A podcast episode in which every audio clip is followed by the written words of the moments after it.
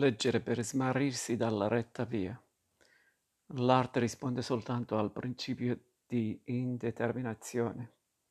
Enrico Terrironi è professore ordinario di letteratura inglese all'Università per stranieri di Perugia. Collabora con il manifesto Left Day il venerdì.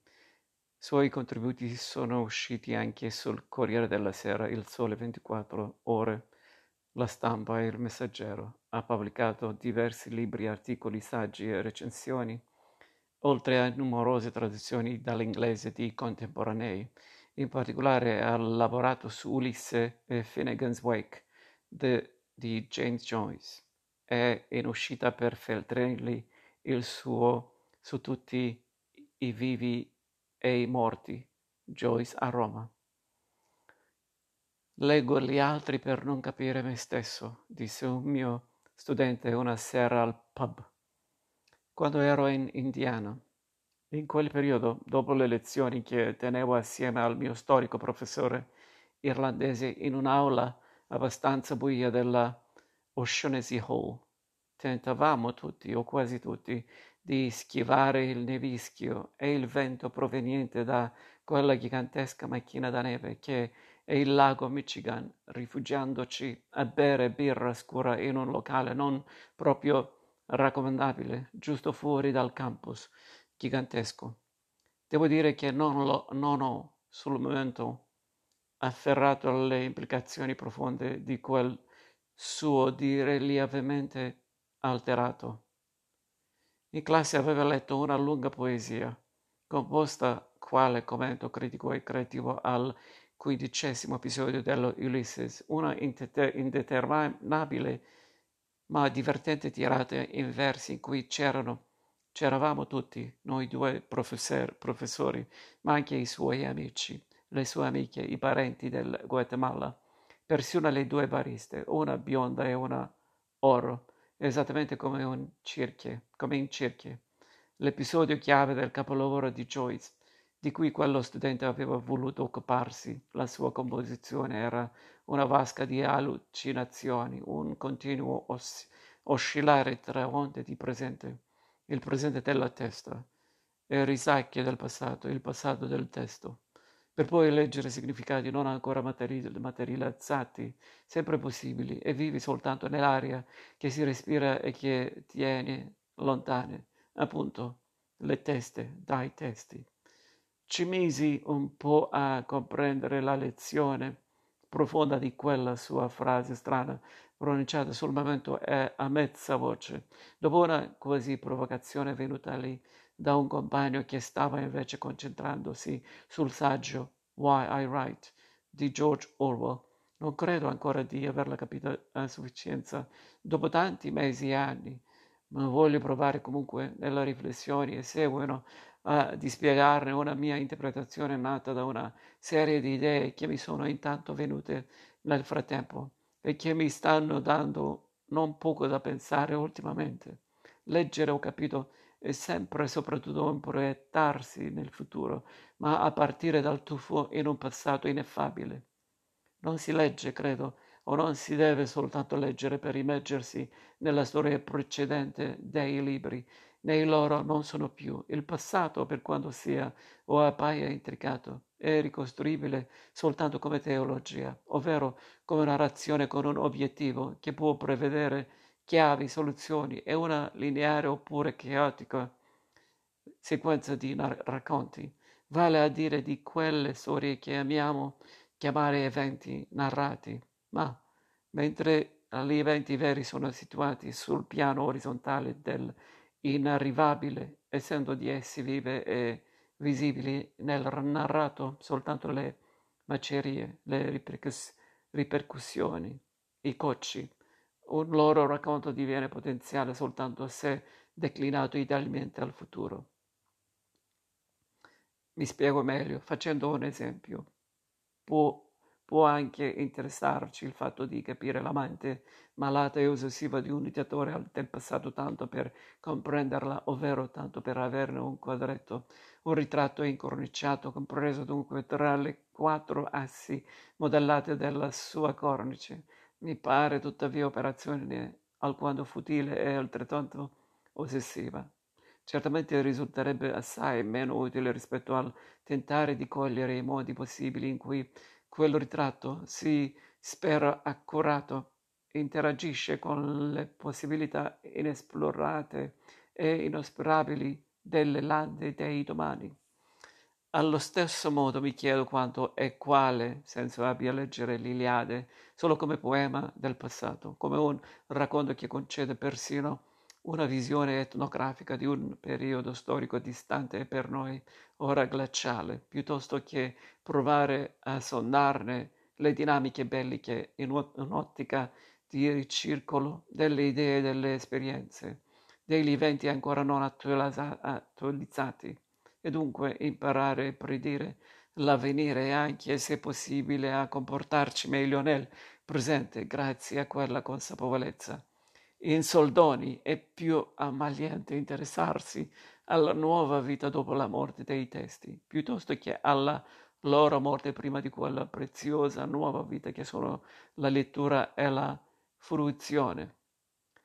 Credo sia questo alla fin fine ad aver spinto Joyce a tradurre per la contemporaneità e nella contemporaneità le vicende di Odisseo, di Ulisse, tramus- tramustandole quasi alchimicamente, redendole ovvero depurate, perché non, è, non c'è dubbio.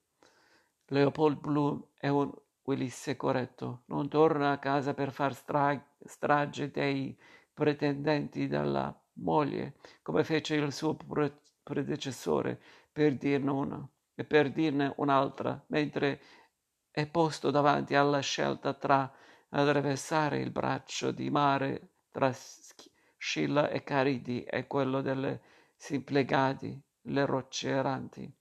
Nell'Odissea sceglie la prima strada e non la seconda. Invece Bloom le sceglie entrambe, domandoci un esempio di come nella vita a volte non esiste soltanto la possibilità di fare una scelta singola e univoca che ne escluda altre. Possiamo fare scelte opposte contemporaneamente, perché noi siamo quelli, altri che non conosciamo, di cui parla Amleto ed è di loro che segretamente credo stesse parlando anche quel mio studente più surrievocato.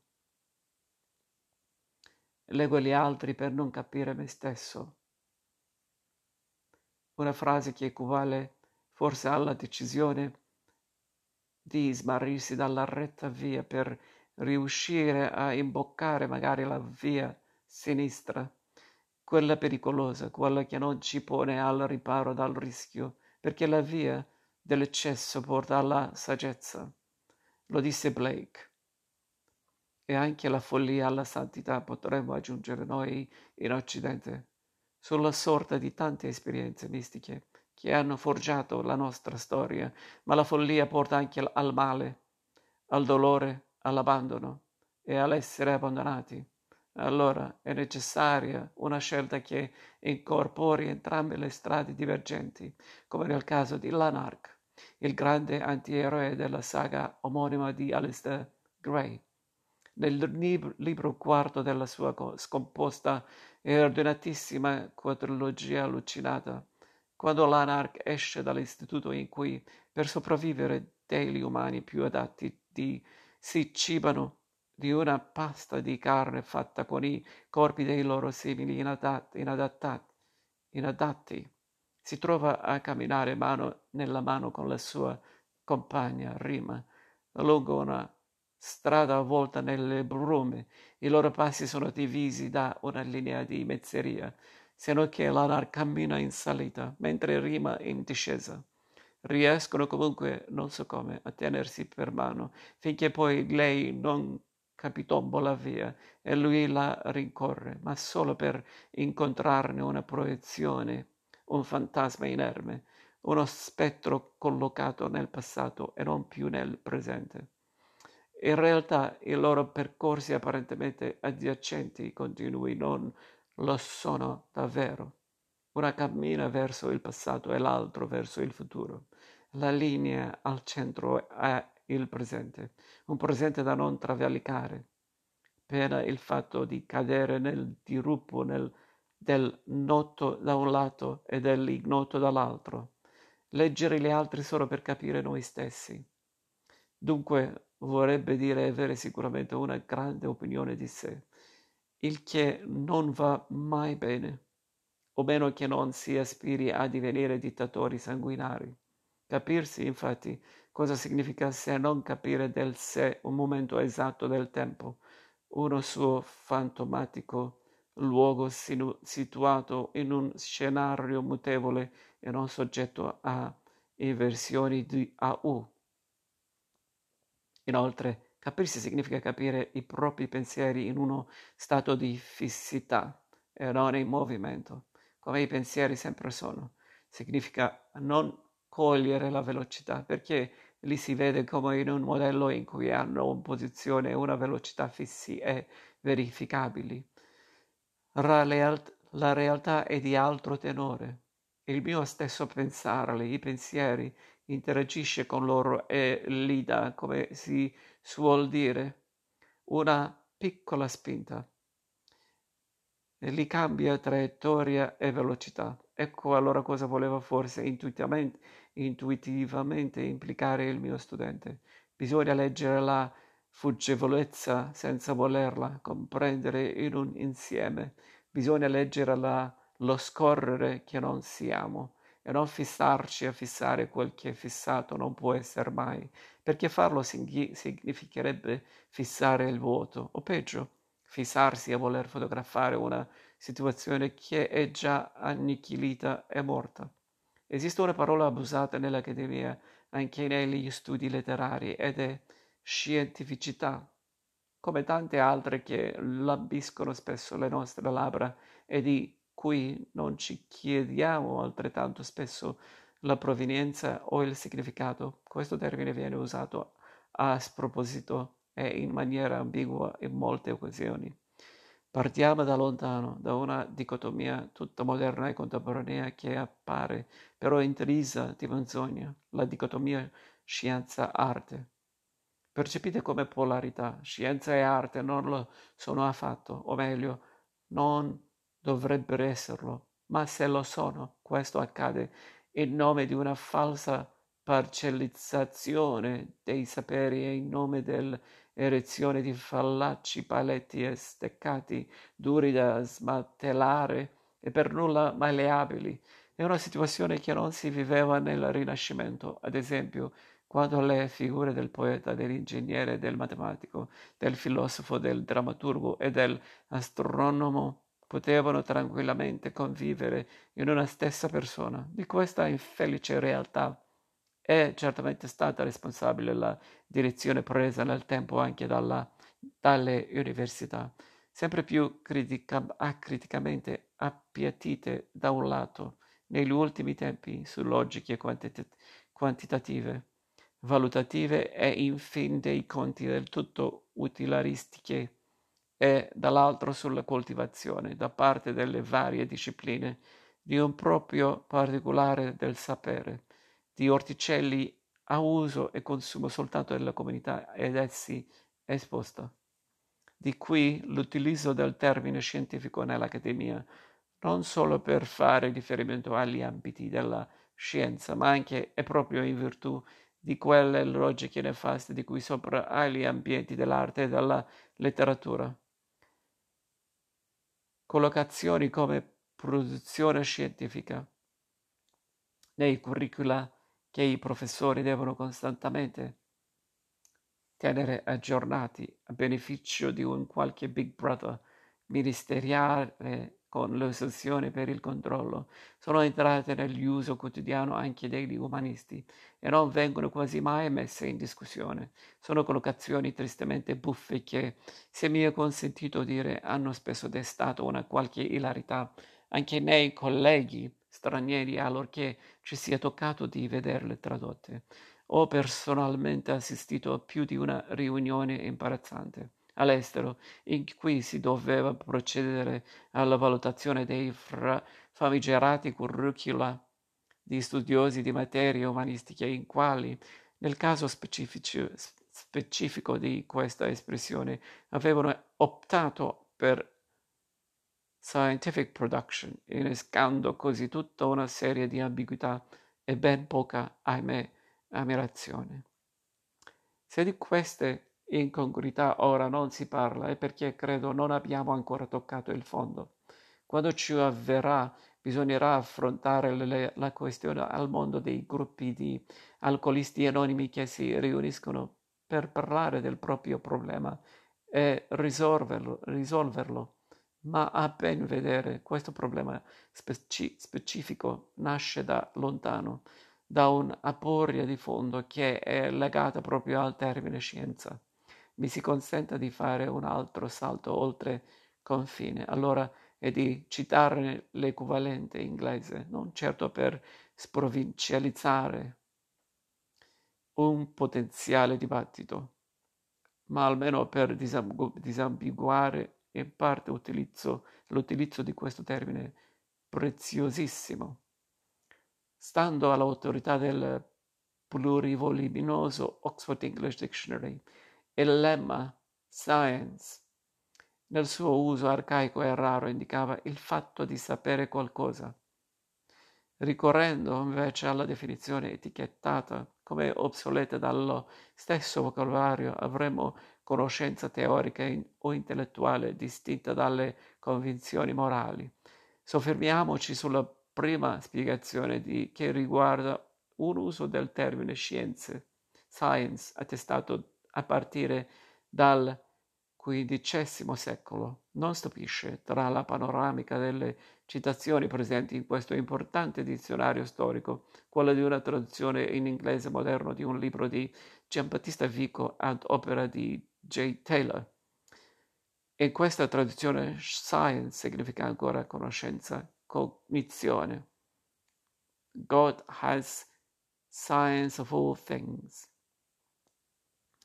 il che deve indurci a riflettere innanzitutto sul fatto che le parole non mu- muoiono mai, anche quelle contrassegnate in questo tipo di dizionari, da una sinistra croce per indicare che sono uscite dalla circolazione, non sono affatto defunte, stecchite, sepolte. È stato detto che i dizionari sono cimiteri di parole, e se questo è vero è perché le parole le possiamo sempre riesumare di, di sotterrare, magari per scoprire che non sono affatto dei cadaveri esangui e che mostrano al primo accenno di ricircolo sanguigno un caricato roseo e rubicondo. Le parole non muoiono perché esse sono dei nosferatu, dei non morti, dei vampiri, e perché a dar loro vita siamo noi. A questa in particolare scienza dovremmo infondere e insufflare uh, un alito vitale nuovo, rinnovato proprio alla luce della sapienza degli antichi. Ci ha provato il mio caro Joyce quando negli schemi interpretativi dell'Ulisso ha inserito una categoria che ha, che ha chiarito in italiano scienza-arte. Fu un modo per lui di farci comprendere come, un, come arte un romanzo. Si aspira non a ritrarre la vita, ma ad incarnarla. Deve essere in grado di abbattere qualunque tipo di steccato e di spezzare qualunque tipo di paletto, inclusi quelli che qualcuno vorrebbe usare per tra- trafiggere il povero cuore delle parole in disuso, così da non farle risvegliare più da quel sonno di morte che chiama- chiamiamo oblio. E questo uso raro e delicato della parola scienza che grandi pensatori quali Bruno, ad esempio, avevano in mente nell'usarla. Ne è testimone uno dei suoi sodali londinesi, lui stesso un grande compilatore di dizionari importantissimi, John Florio. In una sua reminiscenza degli insegnamenti del Nolano, Florio dice che dalla traduzione nasce ogni scienza, intendendo per scienza non la matematica, l'astronomia, l'alchimia, o non solo, ma il sapere tutto, un sapere che vive soltanto se messo in comune e dunque tradotto, ma un sapere che vive di traduzione e un sapere che vive al contempo di stassi e di cambiamento. Perché la traduzione cambia tutto? Persino la, le sillabe delle parole tradotte, la loro materia, ma al contempo tenta di conservare tanto, o perlomeno qualcosa, il loro spirito. Tradurre il sapere vuol dire dunque fare scienza, fare conoscenza, significa traslare una salma per farla risvegliare, per risuscitarla. Torniamo allora a quell'uso abusato, o meglio, o quell'abuso nel termine scientifico.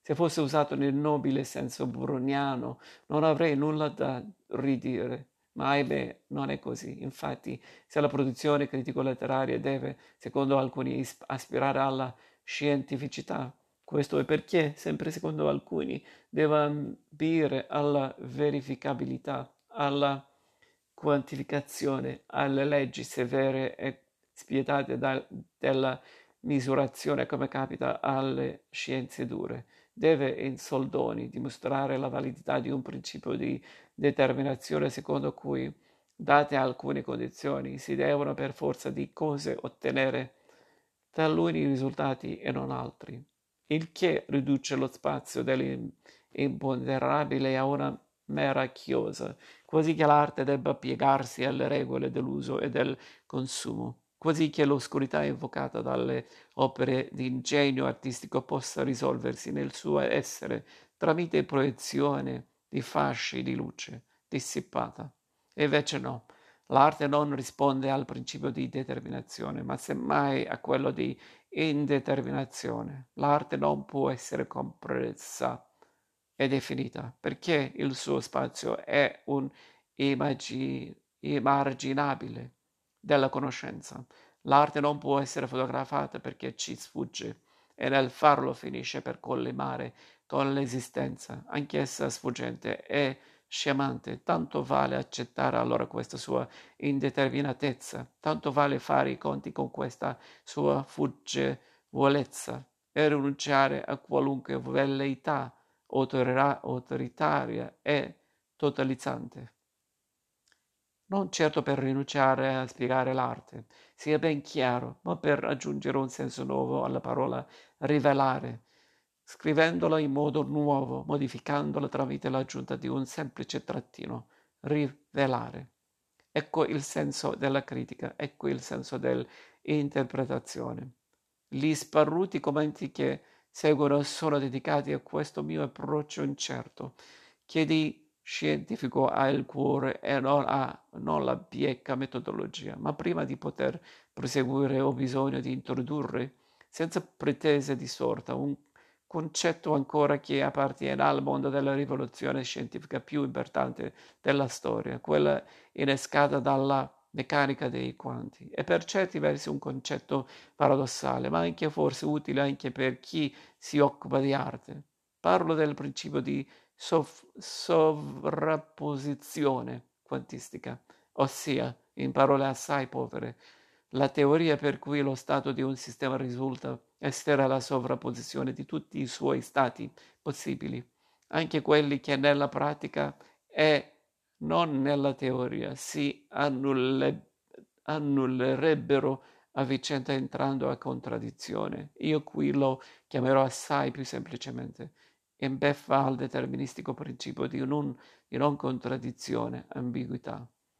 Tanti decenni fa, nel 1930, un grande critico inglese, William Epson, qualche anno dopo la famosa visita di Heisenberg all'isola sacra di Heligoland, in cui il giovanissimo fisico scoprì che gli elettroni non avranno più orbite fisse. Uscì in Inghilterra uno dei testi di analisi letteraria più sottili e influenti del XX secolo, poi mandato in soffitta da approcci meno testuali, testualistici che, semplificando molto, potremmo definire più filosofico-culturali. Sto parlando di Seven Types of Ambiguity, sette tipi di ambiguità. Sempre semplificando alquanto potremmo definire la concezione generale di ambiguità fornita da Epson come un fenomeno che occorre quando da un testo si possono derivare letture alternative compresenti, di cui nessuno scalza l'altra, insomma, letture quindi che o esistono sovrapponendosi e ponendo dunque il lettore di fronte o alla possibilità di scegliere tra l'una e l'altra, ma possono essere anche più di due, oppure di abbracciarle entrambe. Questo tipo di ambiguità generale appartiene di certo alla natura dell'arte e in letteratura si trova alla base di quello che Trove ho definito il letterario, ossia lo spazio. Non c'è tuttavia bisogno di affondare le unghie nel letterario per reperire fenomeni di ambiguità che a ben vedere regolano il funzionamento del linguaggio stesso, in virtù del fatto che quest'ultimo è arbitrario e non dato a priori. Non c'è un motivo particolare al di là del consenso all'interno di una comunità, per cui l'oggetto che sta ricevendo in questo momento dei lievi tocchi dei miei, miei polpastrelli per veder comparire lettere su uno schermo bianco si chiami tastiera. Siamo noi a concordare di poterlo identificare tramite questa stringa di parole e in via puramente ipotetica il giorno che vorremmo cambiarle nome potremmo pure farlo, perché esiste, esista del consento a riguardo. Vogliamo chiamarla keyword all'inglese, perché no? Ma facendolo dobbiamo essere consapevoli del fatto che sempre per via della legge dell'ambiguità chi ci ascolta potrebbe persino credere che siamo dei musicisti, perché keyboard significa anche appunto tastiera del pianoforte, del sintetizzatore, eccetera. Nella l'ambiguità è il motivo reale per cui esistono i fraintendimenti, parola che dovremmo abituarci anche sempre di più a scomporre fra intendimenti e così facendo intendere e far intendere che viviamo tra intendimenti, nella speranza perenne di intendere menti. Ma le menti non si intendono neanche tramite una loro possibile vivisezione, non fosse altro per via del fatto che, come si può immaginare, la vivisezione uccide. Tempo fa scrissi di uno dei libri per me più importanti usciti in Italia negli ultimi decenni Lettere a Valentinov del poeta, scrittore, traduttore, musicista, professore Gabriele Frasca. Chiusi quel pezzo ponendo la questione delle questioni per un poeta, ossia la motivazione per spingere a scrivere poesia, a quella correlata così formulata. Perché scriverne ancora? ancora? Restiamo su quest'ultima. Che significa? Significa forse perché scriverne ancora di poesia o perché scriverne ancora di poesie la grammatica ellittica non ci aiuta e neanche la sua contestualizzazione perché il quesito precedente così posto a che serve la poesia? Consente entrambe la, le letture. Come sciogliere il nodo? Ma soprattutto vale la pena di scioglierlo? È più ricca di significati un'affermazione che ne comprende più di uno di senso o una che si limita ad essere univoca.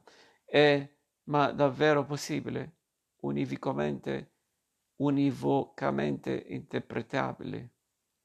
Ecco quel che intendo per sovra- sovrapposizione e nell'affermarlo chiedo scusa preventiva ai fisici anche per le evidenti differenze tra il mio uso della parola e il loro, differenze che si appaiono alla, alle affinità in letteratura, dove reina la pratica della sovrapposizione, ambiguità davvero coesistono e significati quando ci soffermiamo a guardarli. Ed è per questo che dobbiamo leggere per non capirci, per non comprenderci, per non ergere attorno alle nostre ombre, ovvero ai nostri futuri muri solidi e invalicabili. Vivere è sempre vivere oltre, e leggere è sempre leggere oltre. Oltre parole, oltre le cose, oltre i passati. Leggere significa entrare nell'ombra, che è sempre una proiezione al futuro anche quando ci segue. È la luce che appartiene al passato e che da esso proviene. Per tutto questo e per tanto altro ringrazio quel mio studente del Guatemala per avervi insegnato a non voler capire, a non voler comprendere, a non voler racchiudere.